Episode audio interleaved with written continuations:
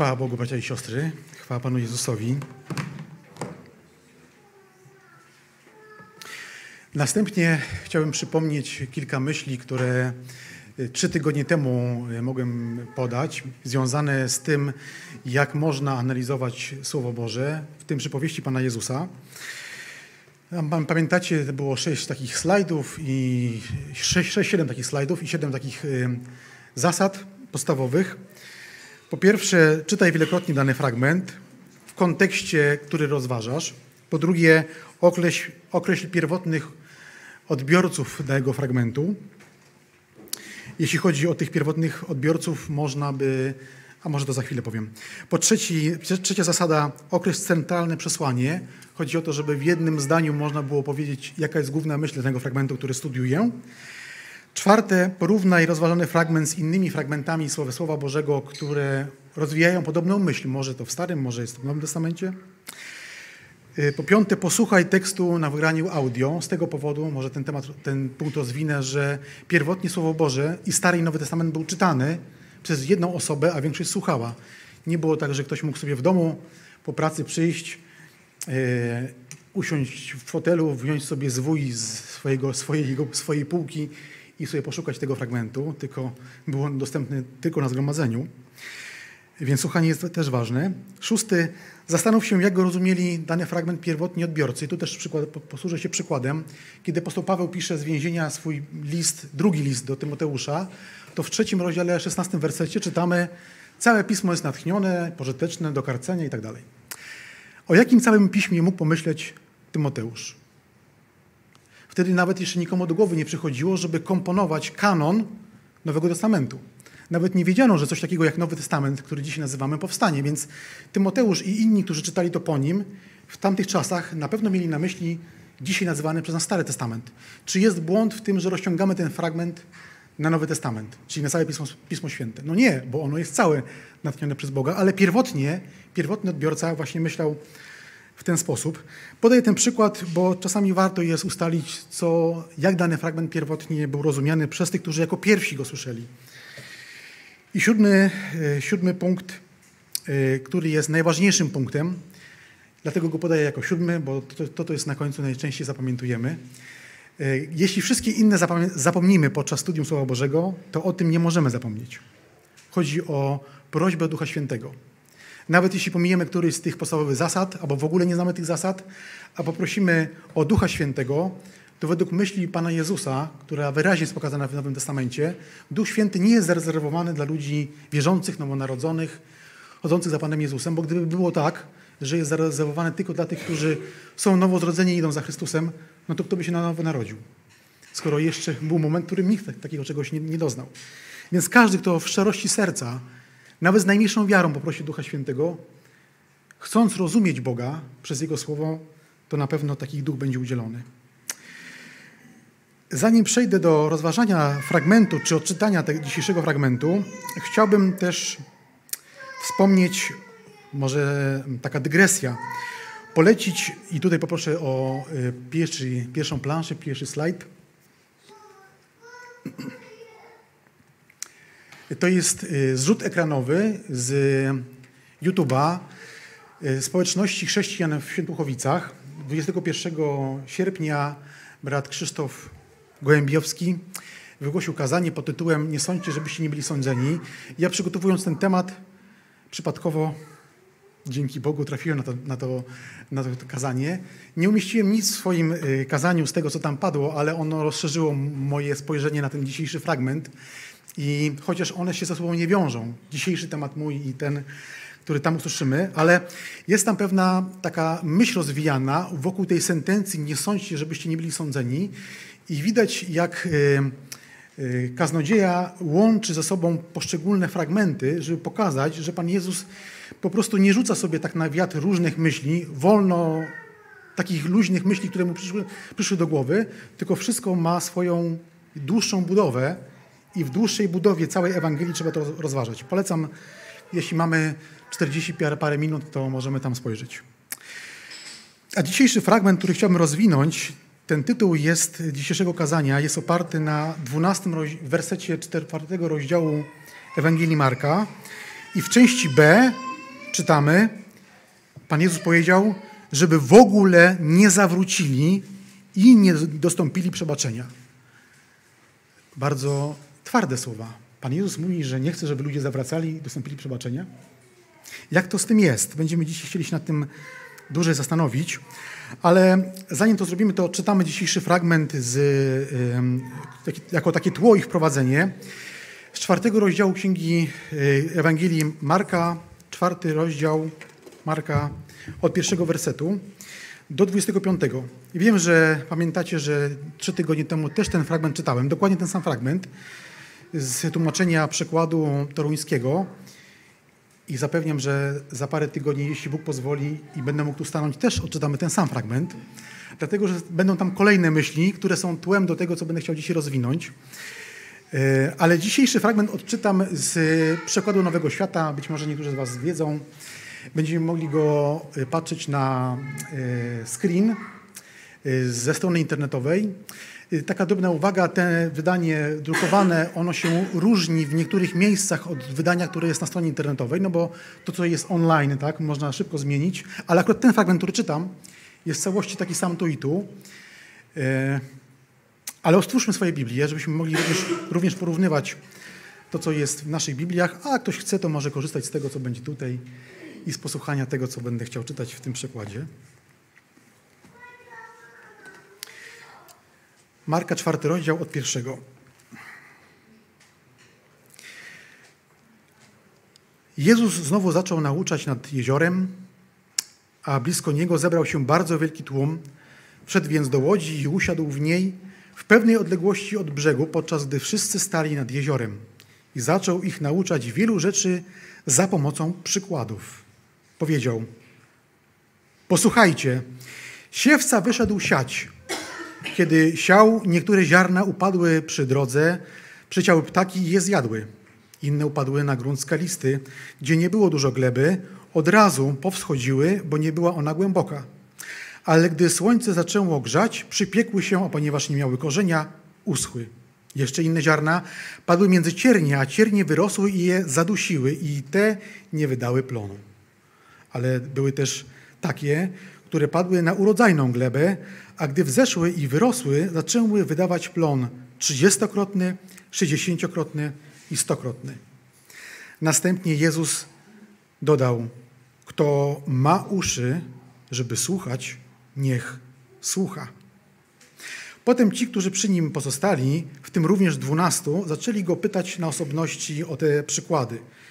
Powiedział więc do nich: Wam wyjawiono świętą tajemnicę Królestwa Bożego, ale inni słyszą tylko przykłady, żeby patrzyli, a jednak nie widzieli, i słyszeli, a jednak nie pojęli sensu, i żeby w ogóle nie zawrócili i nie dostąpili przebaczenia. Następnie powiedział do nich: Jeśli nie pojmujecie tego przykładu, to jak zrozumiecie wszystkie inne? Siewca sieje słowo. Z ziarniami zasianymi przy drodze jest tak. Do ludzi, którzy słyszą słowo, zaraz przychodzi szatan i zabiera to, co w nich zasiano. Tak jest z, z ziarnami zasianymi na gruncie skalistym, kiedy tylko słyszą słowo, z radością je przyjmują, ponieważ jednak nie mają w sobie korzenia, trwają tylko przez jakiś czas. Gdy z powodu słowa pojawia się ucisk lub prześladowanie, od razu upadają. Są też ziarna zasiane między ciernie. Z nimi jest tak. Kiedy ludzie słyszą słowo, troski życia w tym świecie, zwodnicza moc bogactwa oraz pożądanie wszystkiego innego wdzierają się i zagłuszają słowo i nie wydaje ono żadnego plonu. W końcu z ziarnami zasianymi na urodzajnej glebie jest tak. Ludzie, którzy słyszą słowa, słuchają słowa, chętnie przyjmują i przynoszą owoc trzydziestokrotny, sześćdziesięciokrotny i stokrotny. Powiedział im też, czy lampę przynosi się po to, żeby ją postawić pod koszem albo pod łóżkiem? Czy nie przynosi się jej po to, żeby ją postawić na świeczniku? Bo nie ma nic ukrytego, co nie zostanie odsłonięte, nie ma nic starannie skrywanego, co nie wyjdzie na jaw. Kto ma uszy, żeby słuchać, niech słucha. Następnie powiedział im: Zwracajcie uwagę na to, co słyszycie. Jaką miarą mierzycie innym, taką i wam odmierzą, a nawet dodadzą. Bo temu, kto ma, będzie dane, Jeszcze więcej, ale temu, kto nie ma, zostanie zabrane nawet to, co ma. Na samym początku tego fragmentu czwartego rozdziału czytamy, że Pan Jezus zaczął tych wszystkich ludzi nauczać w przypowieściach. Ja się będę trzymał tego sformułowania, nie przykłady, tylko przypowieści. Przypowieści inaczej pewnego rodzaju zagadki albo opowiadania, które miały wykonać pewną pracę u słuchających. I dlaczego Pan Jezus w ogóle używa przypowieści? Ostatnio, trzy tygodnie temu podawałem y, powody, dla których Pan Jezus mówił w przypowieściach. Jedną z tych powodów jest to, że jako rabin, bo był nauczycielem, a tak też robili inni rabiny, rabini, opowiada, opowiadali jakiś, jakąś historię, bardzo często z życia wziętą, po to, żeby pokazać jakąś lekcję moralną. Ale również po to, żeby zapamiętano tą lekcję moralną na podstawie tej przypowieści, tej, tego opowiadania. I y, chociaż jest to bardzo odosobniony sposób nauczania, ten hebrajski sposób nauczania od naszego nauczania, który my przyswoiliśmy, to jednak nie do końca. Dlatego, że moje pokolenie i to późniejsze, może dzisiejsze również, nawiązuje to do szkoły podstawowej chociażby, czy szkoły średniej, to zostaliśmy wychowani na nowelach. Nowele to takie bardzo krótkie opowiadania, no załóżmy kilkadziesiąt stron, ale one nie miały dawać nam radości. Na przykład Janko Muzykant. Nie ma tam powodu do śmiechu ani radości. Wręcz przeciwnie, można e, wewnątrz siebie spojrzeć i zastanowić się, jak bardzo przy, do, przyczyniam się do tego, przynajmniej tamte pokolenie, kiedy pierwszy raz czytali tą książkę, że taki stan rzeczy trwa. Albo na przykład Łysek z Pokadu Idy. Tak? Są to hasła, które, e, tytuły tych książek, nowel, które słyszymy, znamy mniej więcej, przypominamy sobie ich treść, ale głównie wiemy, jakie miały przesłanie. Miały przesłanie takie właśnie moralne. Więc nie jest to zupełnie odosobniony nam dzisiaj sposób nauczania, może coraz mniej wykorzystywany. Natomiast Żydzi głównie się uczyli w taki sposób, ale to, że Pan Jezus podaje przypowieści, to nie jest w ten sposób właśnie opowiadania lekcji przez opowieść. Nie jest to najważniejszym powodem, dla którego teraz, od tego momentu Ewangelii Marka, w zasadzie będą same przypowieści. Takim powodem, dla którego Pan Jezus podaje przypowieści, będą one coraz twardsze, jest werset 12 i 11.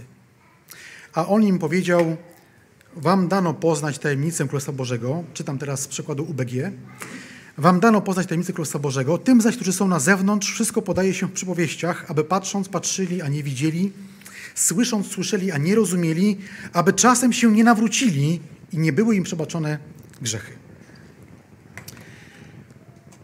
Można się zastanowić, co się zmieniło w celu działalności Pana Jezusa. Przecież głównym celem przyjścia Pana Jezusa jest właśnie nawrócenie grzesznika, przebaczenie jego grzechów i zbawienie. Ale gdybyśmy otworzyli e, pierwszy rozdział Ewangelii Marka, to właśnie zobaczymy takie przesłanie. Pierwszy rozdział Ewangelii Marka, trzeci, czwarty werset. Ten fragment odczytam teraz z przykładu Nowego Świata. Marek cytuje w trzecim, wers w trzecim wersecie pierwszego rozdziału fragment z księgi Izajasza. Jest to Izajasza 40 rozdział, trzeci werset, pokazując, że Jan jest spełnieniem tego proroctwa. Czytamy, oto głos tego, który woła na pustkowiu. Tym głosem był Jan Chrzciciel. Co on robił? Co miał robić? Przygotujcie drogę Jehowie, prostujcie dla niego szlaki. Czyli Jan Chrzciciel, jako ten głos, miał przygotować drogę dla Jahwe Boga, którym okazał się Jahwe Zbawiciel, którym był Jezus Chrystus. Ale zobaczmy czwarty werset pierwszego rozdziału. On wyjaśnia nam ten trzeci. Tak jak napisano, Jan Chrzciciel przyszedł na pustkowie i nawoływał do chrztu na znak skruchy prowadzącej do przebaczenia grzechów. Jan Chrzciciel nawoływał do skruchy prowadzącej do przebaczenia grzechów. Takie zadanie miał Jan. w tym samym rozdziale, wersety 14 i 15, tym razem odczytam z UBG, możemy też zobaczyć w swoich Bibliach. Marka 1, 14, 15. Co się działo później i co robił Pan Jezus? Lecz potem, gdy Jan został wtrącony do więzienia, Jezus przyszedł do Galilei, głosząc Ewangelię Królestwa Bożego. Jaka była treść Ewangelii, którą głosił Pan Jezus? 15 nam to wyjaśnia. Mówiąc, wypełnił się czas, przybliżyło się Królestwo Boże. Zauważmy, w trzecim wersecie Ewangelii Marka Marek mówi, że Jan, chrzciciel, przygotowywał drogę Jachwę Bogu, który miał przyjść. Przygotowanie polegało na tym, że ludzie wyznawali swoje grzechy i oczekiwali przyjścia Mesjasza. A Pan Jezus mówi, że to już się dzieje, bo mówi, wypełnił się czas, ten Jachwę Zbawiciel właśnie do was przyszedł i przybliżyło się Królestwo Boże, a 15 werset część B mówi, pokutujcie i wierzcie Ewangelii. W zasadzie ta część druga, pokutujcie i wierzcie Ewangelii, to przesłanie, które głosił Pan Jezus, było bardzo podobne do tego przesłania, które głosił Jan Chrzciciel. No ale kiedy czytamy werset, rozdział 4, 12, 11 i 12 werset, to Pan Jezus teraz mówi, że już, że już teraz będzie mówił w przypowieściach po to, żeby oni się nie nawrócili. To więc mieli być zbawieni, czy nie mieli być zbawieni? O co tu chodzi? Dlaczego taka zmiana? Naszym najważniejszym celem Pana Jezusa jest, nie zmienił się. Dalej było zbawienie ludzkości. No bo Jego nauczanie, cuda, które dokonuje, cała Jego ziemska służba prowadzi Go na krzyż, więc celem jest zbawienie. Ale co się zmieniło? Czemu tak Pan Jezus teraz mówi do tych, którzy prosili o wyjaśnienie tej przypowieści? Chciałbym tutaj nakreślić takie pewne tło, które jest tylko tłem do całości y, tego rozważania, tego 11 i 12 wersetu, ale ono jest ważne dlatego, żeby zrozumieć, co się mogło zmienić w nauczaniu Pana Jezusa. Otóż w rozdziale trzecim, który parę tygodni, może miesięcy temu omawialiśmy, rozdział trzeci, werset 11 i 12, tak się złożyło, że, że te sam co w czwartym rozdziale, ten fragment, powtórzony również tą relację z tego fragmentu, daje Mateusz w dziewiątym rozdziale, 32 wersecie i Łukasz w 11 rozdziale, 14 wersecie. Jest tam pewne wydarzenie, zaraz powiem jakie, ale najpierw chcę, chcę zbudować wokół niego taki suspend, co tam się działo. Tam jest takie wydarzenie, w którym Pan Jezus dokonuje pewnego cudu, który jest dokładnie i szerzej opisany przez, Pana, przez Mateusza w dziewiątym rozdziale. I takie cuda, bardzo podobne do siebie, są opisane w dwóch miejscach. W Ewangelii Marka w trzecim rozdziale i dziewiątym rozdziale, Ewangelii Mateusza w dziewiątym rozdziale i dwunastym rozdziale. Zobaczmy najpierw Ewangelię Marka. Tu jest bardzo skrótowo. Marek pewne przedziały czasowe służby Pana Jezusa przeskakuje, zatrzymuje się tylko na niektórych i dokładnie opisuje. I tak też jest w tym miejscu. Jedenasty werset 13 rozdziału. A duchy nieczyste na jego widok padały przed nim i wołały: Ty jesteś synem Bożym. Lecz on surowo im zakazywał, żeby go nie ujawniały. Efektem tych cudów Pana Jezusa jest to, o czym czytamy w wersecie 22 trzeciego rozdziału Marka. Uczeni w piśmie, którzy przyszli z Jerozolimy, mówili: Ma Belzebuwa i przez władcę demonów wypędza demony. Kiedy ten fragment porównamy z, synchronicznym sprawozdaniem Mateusza, otwórzmy dziewiąty rozdział, e, przepraszam, dwunasty rozdział. Dziewiąty opisuje to samo, co teraz Marek, a dwunasty jeszcze raz takie same, e, taki sam cud i taką samą reakcję uczonych w piśmie, ale czytam dlatego z dwunastego rozdziału, dlatego że jest tam troszkę więcej powiedziane jakby argumentów podanych Pana Jezusa. Dwunasty rozdział, dwudziesty drugi werset. Wtedy przyprowadzono do niego opętanego, który był ślepy i niemy. Opętanego, który był ślepy i niemy, to jest bardzo ważne, i uzdrowił go tak, że ślepy i niemy mówił i widział. A 27 czytamy, zarzucono Panu Jezusowi, że, przez, że jest w zmowie z szatanem i Pan Jezus argumentuje tak, i to relacjonuje Mateusz. Jeśli szatan wypędza szatana, to jest 26, jest, jest wewnętrznie podzielony. Jakże więc przetrwa jego królestwo? I 27, ten najważniejszy fragment. Jeśli ja przez Belzebuba wypędzam demony, przez kogo wypędzają wasi synowie? Pan Jezus mówi tutaj, że uczniowie rabinów, uczniowie niektórych uczonych w piśmie i, i oni sami y, wypędzali demony również. Robili to w taki sposób, że nawiązywali kontakt z tym demonem przez człowieka, którym był ten demon, wypatywali, wypatywali się o to, jak się on nazywa, czy jak, się, jak na niego wołają, czy jak on się przedstawia, a później przy pomocy, można powiedzieć, zaklęcia, formuły, wypędzali tego demona. I zobaczmy, że Pan Jezus wcale nie poddaje wątpliwość, że tego dokonywali.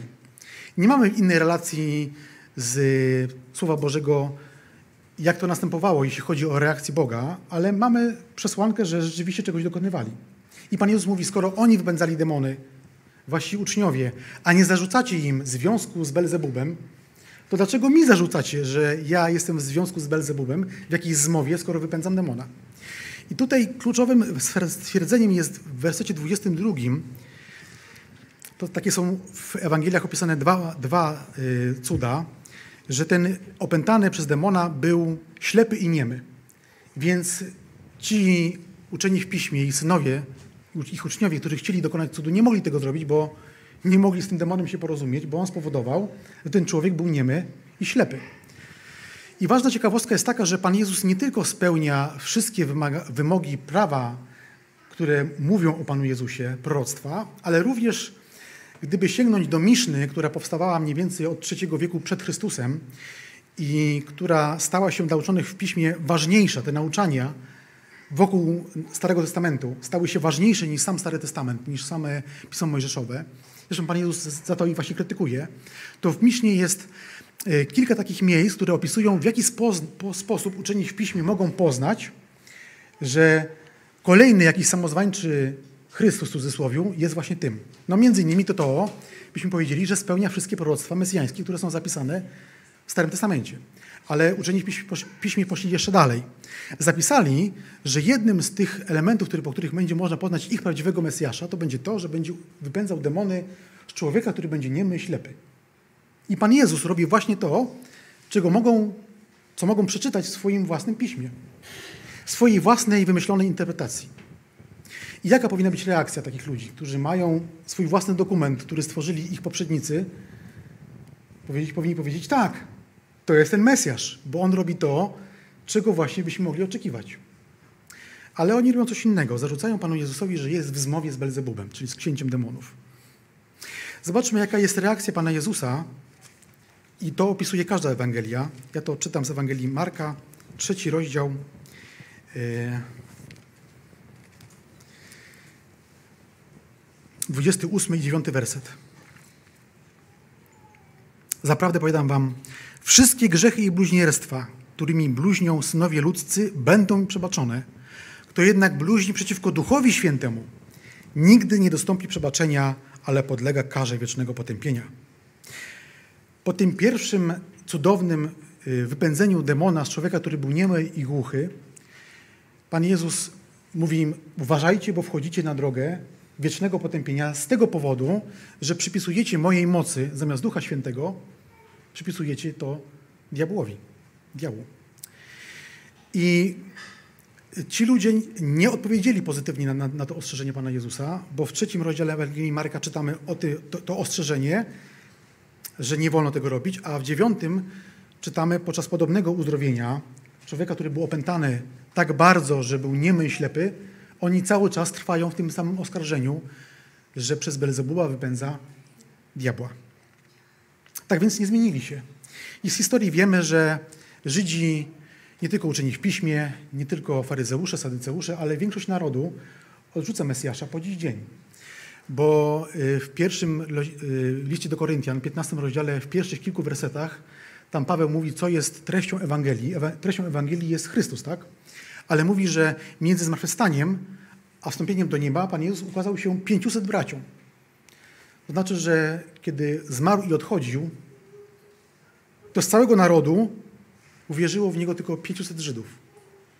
Wydawałoby się, że... Znaczy wydawało się. Nie, jest, nie wydawałoby się. Jest trochę za mało, prawda? Chciał zbawić cały naród, ale ten naród go odrzucił. A ponieważ działalność Pana Jezusa nie trwała trzy dni, tylko kilka lat, to można powiedzieć, co się z tymi ludźmi działo. Przecież tyle różnych rzeczy widzieli. Tyle różnego nauczania słyszeli. Stąd też chciałbym powtórzyć takie pytanie, które padło też trzy tygodnie temu, ale myślę, że ono jest cały czas aktualne, bez względu na to, czy omawiamy jakiś fragment z tej Ewangelii, czy w ogóle ze Słowa Bożego. Ta Ewangelia mówi o kilku rodzajach gleby. Stąd pytanie, którą glebą z powieści Pana Jezusa jestem dziś? Którą glebą jestem, kiedy słyszę naukę Chrystusa, czy naukę ze Słowa Bożego, którą posługuję się, bo to widzę w moim sercu Duch Święty, jaka jest moja reakcja? Czy, czy przyjmuję tą naukę, chcę się zmieniać, czy pozostaję w swoim miejscu. Rozważając słowo Pisma Świętego, tutaj rozważamy teraz tą przypowieść o tych rodzajach gleby. Moim zadaniem jest rozmyślanie we wnętrzu mojego jestestwa, w moim sercu, nad samym sobą. Pismo Święte, apostoł Paweł chyba o tym pisze, porównuje Słowo Boże do zwierciadła, lustra, którym mogę się przejrzeć i zobaczyć, jak mnie widzi Bóg, tu i teraz. Czasami jest tak, że Bóg nam to pokazuje, a my nie chcemy patrzeć. Nie chcę patrzeć na to, jak mi Bóg pokazuje, kim jestem, bo ten obraz mi się, mój, nie podoba. Ale Bóg idzie jeszcze dalej. Nie tylko pokazuje to prawdziwe odbicie moje, jak Bóg na mnie patrzy, ale również pokazuje wzór, do którego chce mnie doprowadzić. Tym wzorem jest Chrystus. I Duch Święty przez Słowo Boże nieraz na mnie działa, próbuje skłonić moje serce do jakiegoś głębszego przemyślenia, do stanięcia wobec siebie w prawdzie, jaki jestem. No, ja nie za bardzo chcę. Stąd też ten dwunasty werset. Aby patrząc patrzyli, a nie widzieli, i słysząc słyszeli, a nie rozumieli, aby czasem się nie nawrócili i nie były im przebaczone grzechy. I chociaż akt nawrócenia jest ważny jednorazowo, ale czyż nie nawracamy się z różnych swoich upadków codziennie? Można się w którymś momencie zatrzymać. Co to znaczy być dobrą glebą? Bo tutaj Pan Jezus mówi o dobrej glebie. Czy po prostu uznaję, że jestem grzesznikiem? Czy wyznaję grzechy Panu Jezusowi? Czy otwieram swoje serce? Czyli zgadzam się na to, żeby Duch Święty przebudowywał moje wnętrze, dotykał tych części, które będą bolały, ale są konieczne do zmiany. Czy utrzymują, a jeśli już to mam za sobą, czyli już wyznałem grzechy, wiem, że Chrystus, Jego ofiara działa, bo nie czuję tego obciążenia, mam świadectwo Ducha Świętego, to tak naprawdę ta praca utrzymywania gleby się nie skończyła. Nie mam żadnego doświadczenia w gospodarstwie rolnym, ale wiem, że jeśli ziemi się nie utrzymuje w stanie dobrym do przyjęcia nasienia, ziarna, to robi się po jakimś czasie ugór, tak? Zarasta różnymi roślinami, robi się twarda, niewłaściwa. Więc podobnie jest z naszym sercem. Pan Jezus przez tą glebę pokazuje mi, że muszę utrzymywać cały czas spulchnioną y, ziemię swojego serca, bo Bóg, Bóg, Duch Święty może do mnie przemawiać w każdym momencie przez Słowo Boże. I wtedy też będzie ważna reakcja. Czy zrobią tak jak ci ludzie? Będę patrzał, ale nie widział? Patrzył, ale nie widział. Będę słyszał, ale nie, rozumie, nie rozumiał. I może coś będę miał do pokutowania, jakąś rzecz, ale nawet jej nie zobaczę, nie wyznam Bogu i nie dostąpię w, tym, w tej dziedzinie przebaczenia. I tak naprawdę wszystko sprowadza się do tego, czy uznaję, czy wyznaję, czy otwieram. Ja muszę i Bóg chce we mnie dokonywać tej zmiany. I odkrywam w sobie podczas czytania Słowa Bożego taki element, że mogę pomyśleć sobie, a to jest do tego, a to jest do tego brata, do tej siostry, do kogoś z przyjaciół, do kogoś ze świata. Ale Pan Jezus y, po tym kazaniu brata Krzysztofa Grzegorzewskiego pomyślałem sobie, że Pan Jezus tak naprawdę swoje przypowieści podaje i chce, jakby powiedział, jakby, tak jakby mówił, to się tyczy Ciebie, Daniel. Zacznij od siebie, a pracy nad innymi sercami zostaw mi. Tak jakby Pan Jezus mówił do mnie, jeśli nie zaczniesz uważnie słuchać dla siebie, patrzeć w, w siebie, to możesz nie zobaczyć, możesz nie usłyszeć, nie, nie dostąpić przebaczenia grzechów. Podam tu taki przykład, jak to może mieć miejsce. Yy, przeczytam pewną przypowieść. Nie powiem skąd, nie powiem kogo, ale jestem przekonany, że podczas czytania tej przypowieści sobie skojarzycie, kiedy to miało miejsce. To będzie przykład, jak przypowieść dobra może nie zrobić od początku swojego, nie, może nie wypełnić swojego zadania. To jest jej treść. W pewnym mieście było dwóch ludzi. Jeden bogaty, a drugi ubogi. Bogaty miał bardzo dużo owiec i wołów, a ubogi nie miał nic oprócz jednej małej owieczki, którą kupił i żywił. Wyrosła przy nim wraz z jego dziećmi, jadła jego chleb i piła z jego kubka, spała na jego łonie i była mu jak córka. I przyszedł gość do tego bogatego, a jemu było żal wziąć ze swoich owiec albo ze swoich wołów, aby przyrządzić ucztę dla gościa, który do niego przyszedł. Wziął więc owieczkę tego ubogiego i przyrządził ją dla człowieka, który do niego przyszedł. Zapewne kojarzymy sobie, że jest to przypowieść z księgi Samuela. Możemy otworzyć tą, y, tą księgę. Druga Samuela, 12 rozdział. Tam jeszcze zajrzymy do dwóch y, różnych wersetów. Księga Samuela, 12 rozdział. Druga Samuela, 12 rozdział. I w pierwszym wersecie zaczyna się ta przypowieść, ale w części A czytamy tak.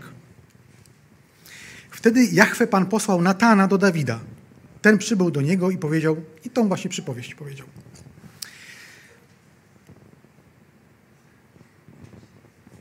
Jaka była reakcja Dawida? Werset piąty, szósty. Wtedy Dawid mocno zapłonął gniewem na tego człowieka i powiedział do Natana: Jak żyje Jachwę Pan, człowiek ten, który to uczynił, zasługuje na śmierć. Za owcę wynagrodzi poczwórnie, dlatego że tak uczynił i nie miał litości. Czy przypowieść Natana zadziałała? Można powiedzieć, że tak. Dawid zagotował się wewnętrznie, ale tylko jego emocje się zagotowały. Słusznie osądził tego człowieka, bo chodziło o kogoś innego. Zobaczmy, co powiedział Natan zaraz po tej wypowiedzi Dawida, takiej bardzo, no tu czytamy w moim przykładzie, mocno zapłonął gniewem. A reakcja Natana jest taka, to jest werset siódmy, część A. Wtedy Natan powiedział do Dawida, ty jesteś tym człowiekiem. Dlaczego Dawid od razu nie zrozumiał przypowieści? Dlaczego od razu nie domyślił się, że to chodzi o niego? Ona była tak wyrazista, e, że to on był tym bogaczem, a mąż Batrzeby był tym człowiekiem, który miał jedną owieczkę, że no, trzeba być, nie wiem, naprawdę człowiekiem jakimś z kontekstu wyrwanym, żeby tego nie zrozumieć. Ale po dłuższym zastanowieniu się Pismo Święte daje na ten temat odpowiedź. Mianowicie Pismo Święte mówi o tym, że Grzech ma potężną moc. Nawet tak bardzo, że oczywiste rzeczy przed człowiekiem zaślepia. Dawid uwikłał się tak bardzo w knowanie, tak bardzo się uwikłał w retuszowanie, w zatuszowanie swojego grzechu, cudzołóstwa oraz zlecenie morderstwa y, męża Batrzeby, no bo zaaranżował całą sytuację. Nie zabili go jego ludzie, zabił go wróg, ale tak to zaaranżował, że, że wiedział, że zginie. I ta zwolnicza moc grzechu, niewyznana Bogu, spowodowała, że tak bardzo zatwardził, zaślepił swoje serce, że kiedy słyszy przypowieść, która jego dotyczy, a minęło już parę miesięcy, bo wiemy dalszej kontekstu tego rozdziału 12, drugiej Samuela, że już dziecko się urodziło z tego cudzołożnego związku, cudzołożnego, dla niego już nie, bo on się pojął, więc wszystko naprawił, tak? Więc minęły, mijały miesiące, a ten człowiek nie wyznał grzechu i myślał, że wszystko załatwił. I kiedy Natan mu mówi oczywistość, Sprzed kilku miesięcy to Dawid jest ślepy. I Pismo Święte mówi, że to jest zwodnicza moc grzechu. I to się może przydarzyć każdemu człowiekowi. Dlaczego? Dlatego, że Dawid, kiedy był powoływany przez Boga z pasterza na króla, to pamiętamy tą sentencję, że Bóg mówi o Dawidzie, że jest to człowiek według mojego serca. Co to oznaczało? To oznacza, że Dawid miłował prawość.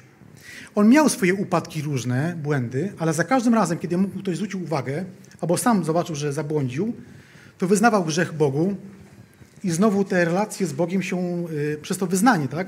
przez pokutę, Bóg je naprawiał. Ale w tym miejscu tak daleko zaszedł w grzech, tak w nim zabrnął, że nie był w stanie dostrzec tej prostej przypowieści, którą powiedział Natan.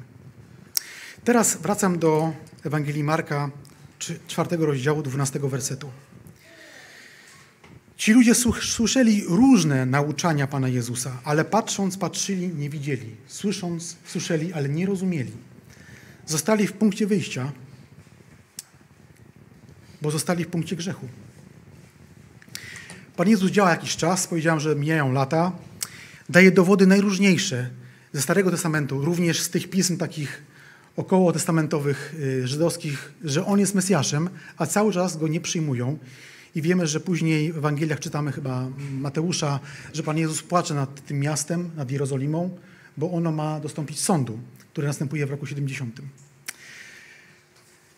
Chociaż tak dużo zrobił dla nich, tak dużo dowodów da, dał swojego mesjaństwa, mimo to ich serca są zamknięte, mimo to większość pozostaje w grzechu.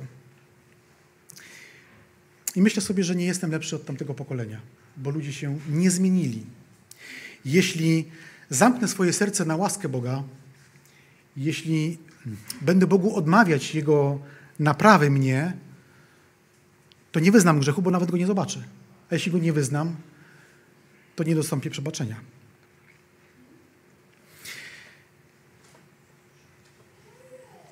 Zobaczmy, że w tym miejscu, czwarty rozdział Marka, dwunasty werset, jest to cytat Pana Jezusa z Księgi Izajasza.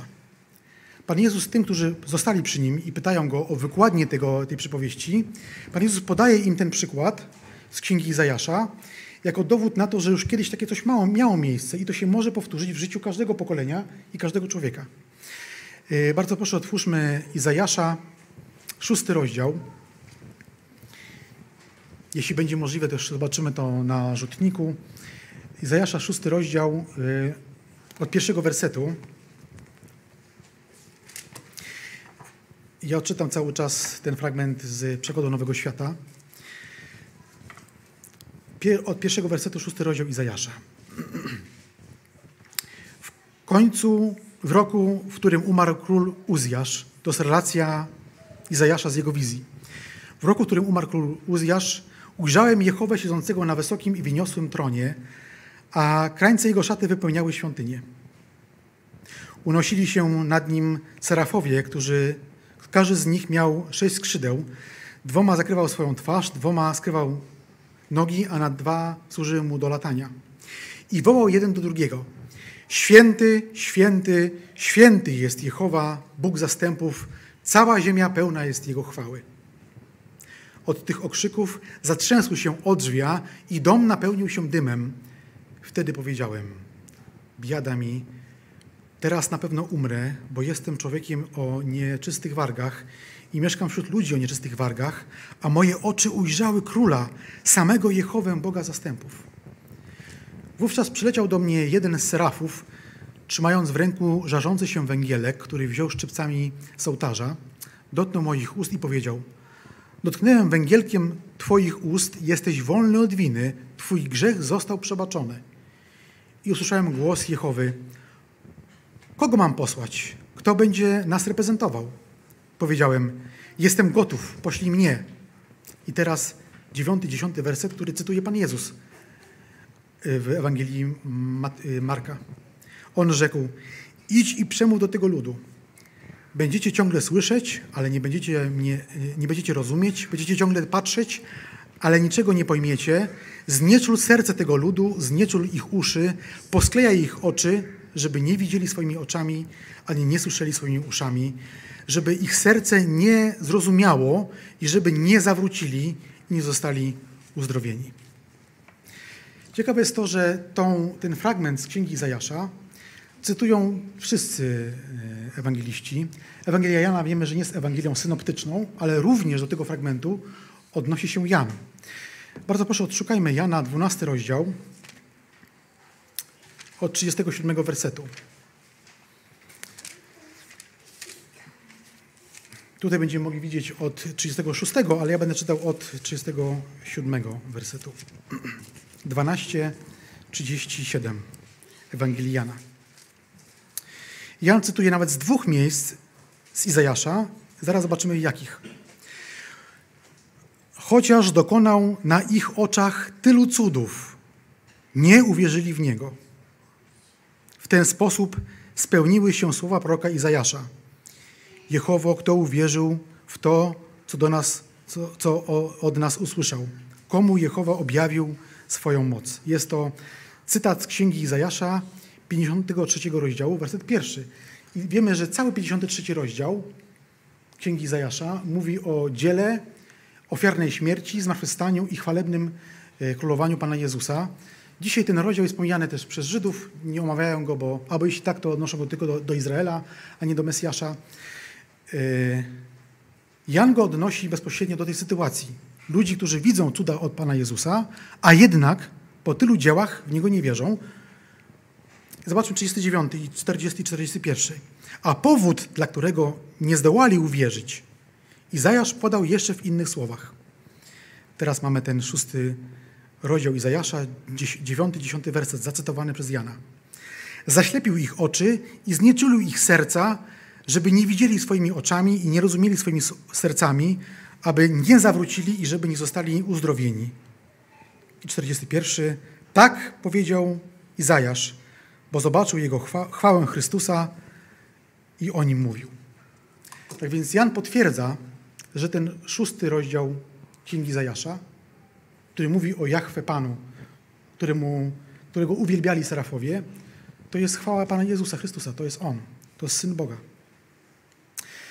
Dlaczego to jest takie ważne? Te wszystkie fragmenty są takie ważne i, schodzą się w jedną sentencję, którą Pan Jezus mówi, że będzie do nich mówił w przypowieściach, żeby się nie nawrócili.